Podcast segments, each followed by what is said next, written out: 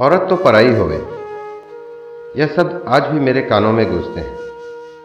हुआ यूँ था कि एक बार मेरे पति के साथ मुझे उनके जान पहचान वालों के यहाँ जाना पड़ा। उनके साथ, उनके सहकर्मी जिनकी माताजी का पथरी का ऑपरेशन हुआ था, सो उन्हें देखने जाना था।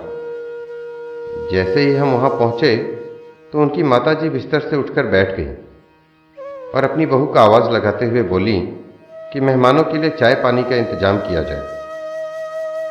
बहू बहुत ही पढ़ी लिखी थी और दहेज भी बहुत सारा लाई थी, परंतु मॉडर्न थी। यूँ तो सासू जी प्रसन्न थी, परंतु उन्हें एक कमी बार बार खल रही थी कि बहू ने जींस टॉप पहना हुआ है। कोई बात नहीं, जींस टॉप पहना हुआ है तो। पर सिर पर कुछ रख तो सकती है? चुन्नी से ढक तो सकती है? घूंघट ना करे पर सिर पर कुछ ना कुछ तो होना ही चाहिए। हमारे यहाँ तो ऐसा चलता नहीं है। ऐसा कहकर सासू जी ने अपने लाड प्यार सबका सत्यानाश कर दिया। वे अपने मन को समझा रही थी कि नहीं, बहुत अच्छी है, पर फिर भी हमारे यहाँ दुनिया क्या कहती है? दुनिया क्या कहेगी? ऐसा सोचकर वे बार बार दुखी हो जाती। इस पर मैंने उन्हें समझाया कि कोई बात नहीं शर्म घूंघट में नहीं, आँखों में होती है। घूंघट में रहकर अगर बहू इज़्ज़त ना करे तो ऐसे घूंघट का कोई फ़ायदा नहीं। तो सासू जी अपने मन को बहला लेती। हाँ सही कह रही है। थोड़ी देर बाद उनका छोटा बेटा आया और वह कुछ अपनी माँ से बात करने लगा।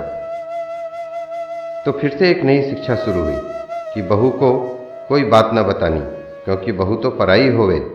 बहू को रोटी, कपड़ा और घर दे दो। बस इतना ही काफ़ी होवे। कोई ज़रूरत ना है तो उसे अपने मन की बात कहने की। यह सुनकर मुझे अपनी कहानी याद आ गई कि मेरी शादी को भी अठारह साल हो चुके हैं, पर आज भी ऐसा लगता है जैसे कि मेरे पति आज भी मेरे होकर मेरे नहीं हैं।